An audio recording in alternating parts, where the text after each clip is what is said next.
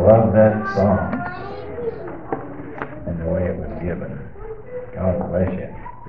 Oh, I love that. So encouraging to see young people getting involved.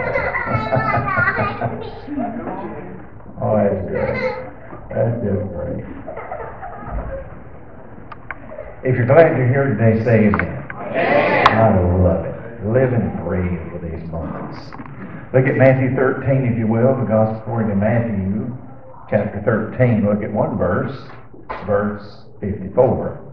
Matthew 13, 54. Good crowd. Good to see all of you today.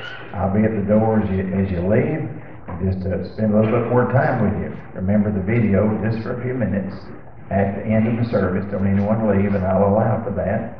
And then the offering, if you will, for Operation Christmas Child. Matthew 13, 54. And when he was coming to his own country, he taught them in their synagogue, insomuch that they were astonished, and said, Whence hath this man this wisdom and these mighty works? I only three words out of the verse. He taught them. That's what we'll look at this morning. Pray with me. Dear Lord, thank you for the privilege of being here. I really do mean that. Those are not just empty words.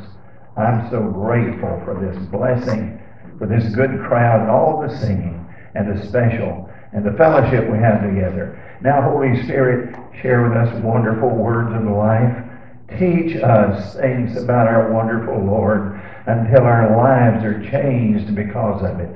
Bless this occasion and meet every need. And dear Lord, I praise you for all you do. For ask it in your name and with thanksgiving. Amen. Thank you. Be seated. Learning is an ongoing process. Would you agree with that? Yeah. From the time you're born, you begin learning. You learn how to talk. You learn how to walk. You learn how to feed yourself and tie your shoes. And then you go to pre-K and kindergarten and elementary and junior high school and high school and college. Learning is a thing about life. It's an ongoing process. You choose a career, how to make a living, and then you go through orientation. Your boss or your manager teaches you how to work that job. Learning. You're ever learning, always learning. It never stops.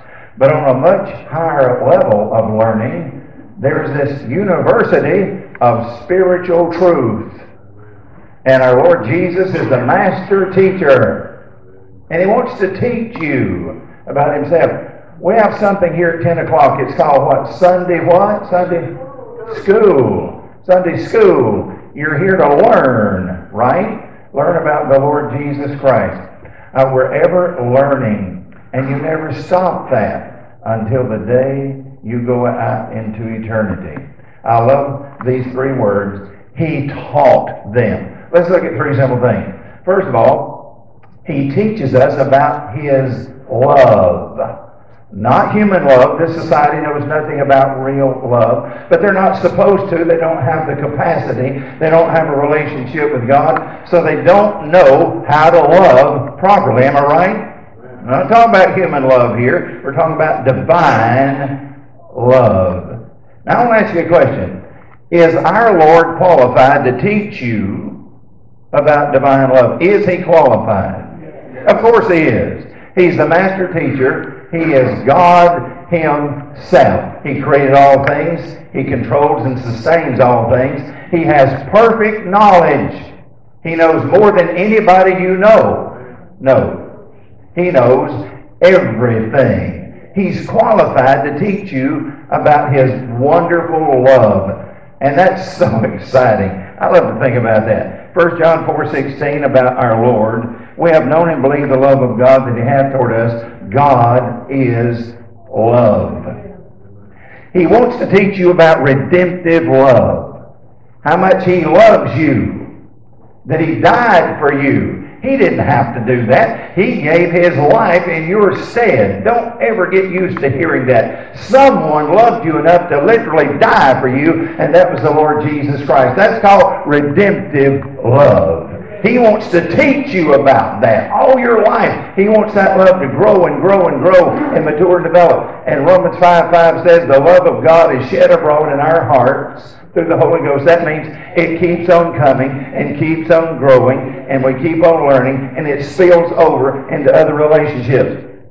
Hey, fellas, you want to be a better husband? Let the Lord teach you more about how much He loves you through redemptive work. Hey, ladies, you want to be a better wife? Let the Lord teach you about how much He loves you through redemptive work. You cannot love individuals. You cannot have a good relationship. It'll never be what it ought to be until God's love is spilling over into your own life and out into all these relationships. I want to be known for a loving fellow. Used to, when I was a kid preacher, I wanted to be known for how rough and tough and hard to bluff I was. I love the roar of the cannon and the smell of gunpowder. I love to fight. Anybody didn't like me, I love to mix it up with them. I was that way when I was younger. Thank God the Lord taught me to get out of that. I don't want to be known for how tough I am. I want to be known for how loving I am. And I want His love to be in me and overflowing and spilling out into every other relationship. I want to know about redemptive love. And by the way, you will ever be learning about that. Even in heaven, you'll be learning about it in all eternity. Even in heaven, it'll be an ongoing process. I know that because in Revelation 5, John sees us already in heaven. The rapture of the church occurs in chapter 4. We're already in heaven. And John looks up and sees a multitude. That's you who are saved. He sees a multitude up there, and they're singing a new song, and here it is. Thou hast redeemed us by thy blood Listen, even in eternity, you will ever be learning more and more about how much God loves you. You'll never figure it all out, not even in heaven. That's exciting to me. I can't wait to get there and start learning even more and more and more on a higher level of how much the Lord Jesus Christ really loves this little fellow. Isn't that exciting? So he's teaching us. He's teaching us about his love for us. John 3.16, most everybody in this room knows that verse. For God so loved the world that he gave his only begotten Son, that whosoever believed in him should not perish, but have everlasting life. Someone said, one author said, that's an ocean of thought in a drop of language. You'll never exhaust John 3.16. You'll never figure out all that. You'll never plummet all its depths. You'll never figure out even John 3.16. He is teaching us every day about how much He loves us. I don't know about you, but I feel spoiled rotten. I'm God's little child, and I know He loves me, and He lets me climb up on His lap and say, Can we just talk it over today? And He says, Sure, son, tell me all about it because I love you with an everlasting love. I love to be loved, and I love to be loved on. Don't you? I love it. There's the second thing he's trying to teach. If you'd like to know what it is, say amen. amen. Not only is he trying to teach us how much he loves us, but he's trying to teach us how well he looks after us. He looks after us. Psalm 34, 15, the eyes of the Lord are upon the righteous. Proverbs 15, 3, the eyes of the Lord are in every place. He's always looking out for you. You may not know it, but the reason you're here today and the reason you narrowly escaped a car accident or some uh, de- debilitating disease that would take your life, uh, it's not because you're lucky or you have your rabbit's foot in your pocket. Listen, the rabbit had four, it didn't do him a bit of good. Not a thing. Uh, you're doing a little bit better today. You're awake a little bit more today. But anyway, he looks after you. He does. All the time. Let's make this a little more practical. Last week I took the car. Uh, it's unusual to have to take a General Motors vehicle to get it repaired. Now Ford, that's something else. But anyway, not not you, Rodney. Your truck's amazing. But anyway, I, the engine light came on in the car, and I drove it a few days. I called uh, the service manager at Ed Kirby Chevrolet in Dalton, and uh, I thought it'd be under warranty, but it wasn't. But anyway, I took it there. I'd driven that car all over the place with a light on. In uh, places a lot of light and a lot of people. Places over here at night, not hardly anybody. All over the place, everywhere, taking care of things right and left. And it just kept going. Fire Brown just kept going, just kept going. But the engine light was on. So I took it over there, and I got there a little early, and the door to the service department was down. So I, I parked it in the parking lot, walked up to the service department, went in the side door, and I said, I'm here, Ron Banks and I've got an appointment. And they said, yeah, I see it. So uh, we'll raise the door, you bring the car on in. I said, okay, went out the car, started the car, brought it in, and shut it off, and handed him the, the, what do you call that thing? The pod. Who ever heard of a pod? He used to have keys. But gave him the pod, went up to the waiting area, and about 15 minutes later, the service manager came up there and said, we had to push your car over to the technician's work area because it wouldn't start. I said, what are you talking about? I said, it started for me everywhere I've ever been. And it started and started and started. And I started a moment ago when I pulled it in here. He said, it was dead as a doornail. I said, what are you talking about? He said, the battery is gone. He said, and it wouldn't start. And he said it was so dead that when the mechanic came out with his little wireless device and he was going to check the electrical system, it pulled the power out of that too. And the first thing I said was, What is going on? And then the second thing that entered my mind, because I'm a little slow, thank God for watching over me. Huh? It got me everywhere, all over the place, taking care of business, taking care of some of you, running here, running there. It never stopped, it never failed, not one time. Even when I got it at the parking lot and started up, brought it in there. But when I got it in there and handed him the pod, it wouldn't start anymore. Now that's calling looking out for somebody. Huh? The Lord is always looking out for you. And it's just small thing. Listen to this in Mark 1, verses 30 and 31. It was about Simon's mother, Simon's wife's mother, Simon Peter's mother-in-law. She was sick with a fever. How many of you ever had a fever? Is that a big deal? Well, it can be, but normally it's not. Simon Peter's mother in law had a fever. Now, listen to this. Jesus went to the back room, took some time, went to the back room, took her by the hand, and healed her of a fever. Huh? A fever. Those are smaller things. This establishes a principle from the lesser to the greater, from the lesser to the greater. Lesser things are not all that important. Greater things are much more important. Am I right? If the Lord would take care of lesser things, He will take care of the greater things because it takes more energy, more love on His part, more focus on His part. And if He'll take care of things that are not that important, He'll take care of things that are even more important. Am I right? He'll take care of everything, lesser things. You'll get a kick out of this.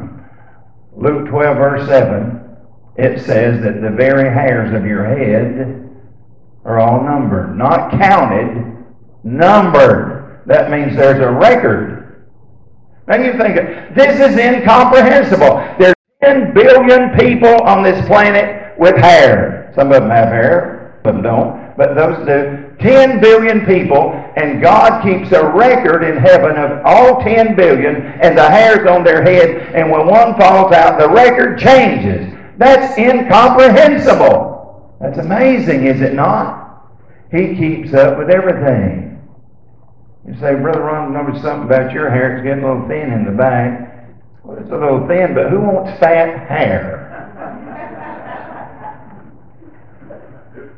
I'm talking about little things. The hairs of your head, come on. The hairs of your head are numbered.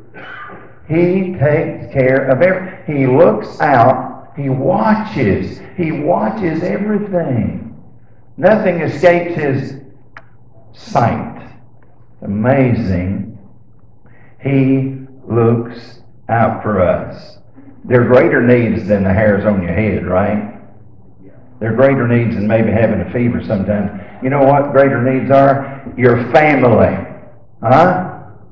He looks out for your family. You say we're going through it right now, preacher. I don't know what we're going to do. He looks out for your family. He loves you. Aren't you grateful to Him for looking out for your family? He looks out for your finances. Money's not everything, but it gets you downtown where everything is. Boy, you missed that one all the way up. Money, you have to have it. It's a means of exchange. If you don't have money, you get left out. Am I right?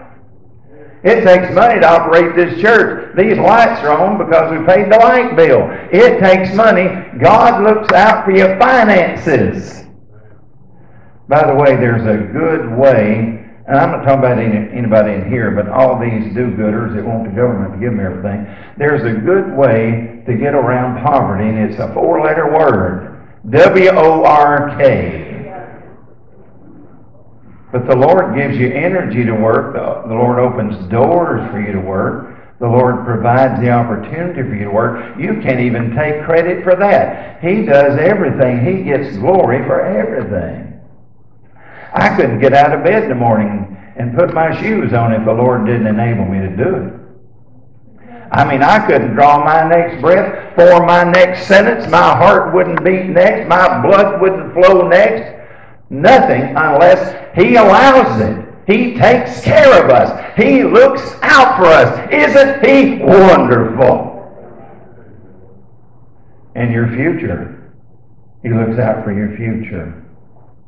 He wants everyone in this room to be in heaven with Him. He loves you so much that He left a vacancy in heaven and came down here so He could go back and have you with Him. He loved you enough to die for you so you could be in heaven with Him. He looks out for your future. It's wonderful. And then the final thing is this He teaches us, and this is very elementary, He teaches us so we can learn. He teaches us so we can learn. Mark 10, verse 1, and he taught them again. And he taught them again. He's ever trying to teach you things about himself, about yourself, about your family, about relationships, about your future. He's ever trying to teach you. Psalm 25, verse 4 Teach me, teach me, O Lord. Let me ask you a question. Do you have a teachable spirit? Can He teach you anything?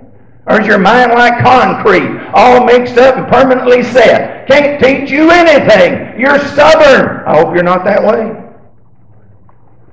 He wants you to have a teachable spirit. Every one of us ought to be like a big sponge and say, Oh, teach me, oh Lord, teach me. I'm 73 years old. I know what you're thinking. Preacher, you don't look a day over 60. You're very kind. But I'm 73 years old. But listen, you know, Sherry, you know what I'm learning about myself the older I get? I don't know near as much as I thought I did. There's a whole lot more I need to learn, and I want to be taught. I want to be taught. I want to be everything I could be. Listen, I can't be more than I should be unless I know how. I've got to learn how.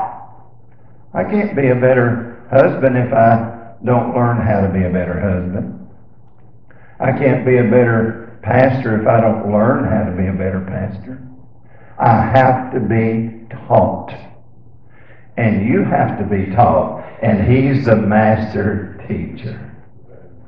Now, there's some things if you don't learn, if you're ignorant of, the consequences are very serious. What you don't know can destroy you. First of all, about salvation. Oh my.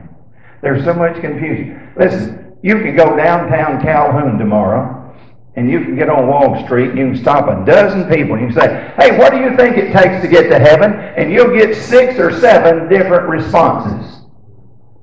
People are so confused about what it takes to get to heaven. Am I right? You'd think after over 2,000 years of gospel preaching by the Christian church, everybody would know what it takes to get to heaven. But there's so much confusion, they have to learn.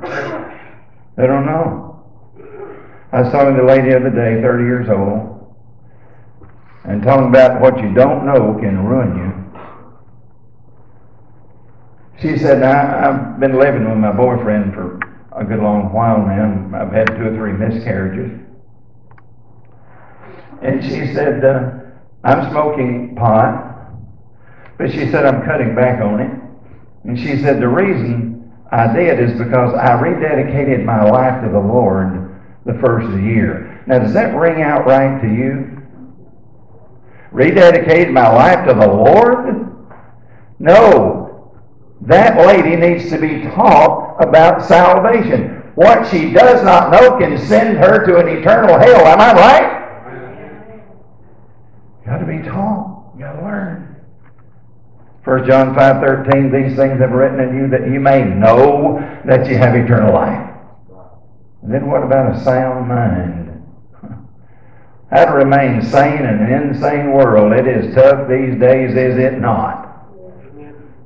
Losing your mind, going to wit's end. I mean, so much pressure, so many problems. It can drive you up the wall. How do you maintain a sound mind? By learning what the Word of God has to say about sanity and spirituality.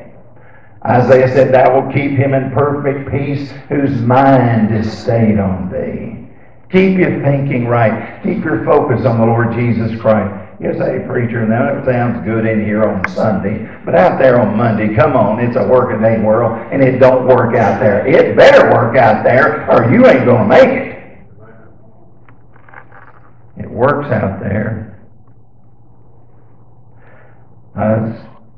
There's a little girl, well, she knows she's in her 30s now. I won't give her name. But I, when I was pastoring in Chattanooga, uh, her mother and dad were there, and she had two two siblings, and her mother and dad both were saved, and she had a Catholic background. The mother did, but the little girl, when she was born, uh, we were there at the hospital. Oh, precious little blue-eyed blonde, and uh, such a wonderful little girl, full of life, full of love, funny, and she'd used to sing in church, you know, victory in Jesus. He sought me and bought me, and she'd sing, He shot me and dropped me. She never could get that right. She never could get that right. She was an amazing, amazing little girl. I don't know what's going on, but she had this on Facebook last week. Here's what she said, and I cried. She said, I fear I'm getting beyond the place of no return. I fear I'm getting beyond the place of no return. Oh, that little girl, I love her so. Watched her when she was born there. In her 30s now. Something's going on in her, in her mind. She's not letting the Lord teach her some things. She's all mixed up in her thinking. And what you don't know can destroy you. It really can. I love the words of the apostle in Philippians 4:11. I have learned. I have learned in whatever state I'm in, whatever my life is about, whatever my circumstances are, I've learned to be content. He watches over me. He loves me. He controls the things that touch my life. I've learned to trust Him. He's here to teach us today, the Master Teacher. Here to enlighten our minds and change our world and help us have a better quality life help you to be happy and wholesome and go forward. And he taught them. Do you have a teachable spirit about you? Are you willing to learn? He wants to teach you about his love. Open up your heart and mind and let him bring that into your life. It'll change your life. Are you willing to learn just how much He is looking out for you? That you're not here today by accident. You're not here today because you got lucky and, you know, you just, you know, the cards fell in your play in favor of you. No, no, no. You're here because He's looking after you. He's wanting to teach you today about salvation, His love for you how He looks after you. Are you willing to open your heart and mind and let Him come in and share all He has to share with you today? It's a wonderful world that He lives in and He wants you in it. Let Him help you today. Let's bow for prayer. Our musicians are coming. You've listened so well. I love you. I love being with you. In fact, I love you more than I did a week ago. Because the love of God grows and grows. It never stops. And I want you in on this. If you're not sure you're saved, get that settled today. Man, woman, boy, girl, get that settled. If you're here today with more than you can handle, your plate's running over. You don't know what you're going to do. There's nobody here going to criticize you. It may be our turn next. Life can be really tough. You may want to come and say, Lord, I got more than I know what to do with. If you don't help me, I don't know what we're going to do. He'll help you today. First of all, how many of you are saved to know it? Can I see your hand? I know the Savior. I'm going to heaven. Thank you. God bless you. Is there anybody in the room not sure? Man, woman, boy, girl. Preacher, I'm not sure. I want to go to heaven, but I'm not sure I'm saved. Pray for me. Lift your hand up and put it down, just up and down. God bless you. Thank you. Preacher, I've got things going on. In fact, I don't know what I'm going to do if the dear Lord doesn't help me. He's wanting to teach you how much He loves you and wants to look out for you. Let Him help you today. Would you say, Preacher, I have a special need? Oh, oh, I do, and only God knows what it is. Pray for me. Would you lift your hand? Thank you, thank you, thank you, thank you, thank you. God bless you. Let's stand, if you will, please, all the building. And He wants to help you with that. If you'll come and let Him, He'll whisper into your ear how much He loves you, and He'll meet your every need. You know why you're coming, so you just come on. Roger, what are we singing today? Page 71, bottom of the page. You know it, Sweet Hour of Prayer. Sing it with you. God bless you. Come on, please.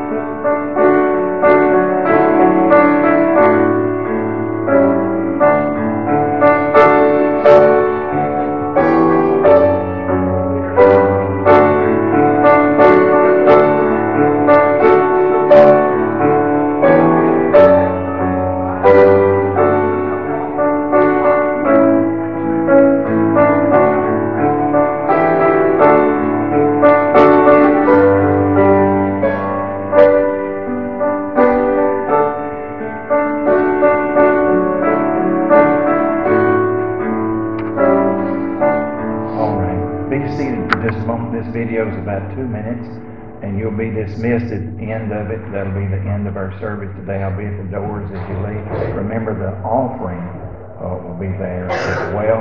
And 5 o'clock choir practice, 6 o'clock the evening service.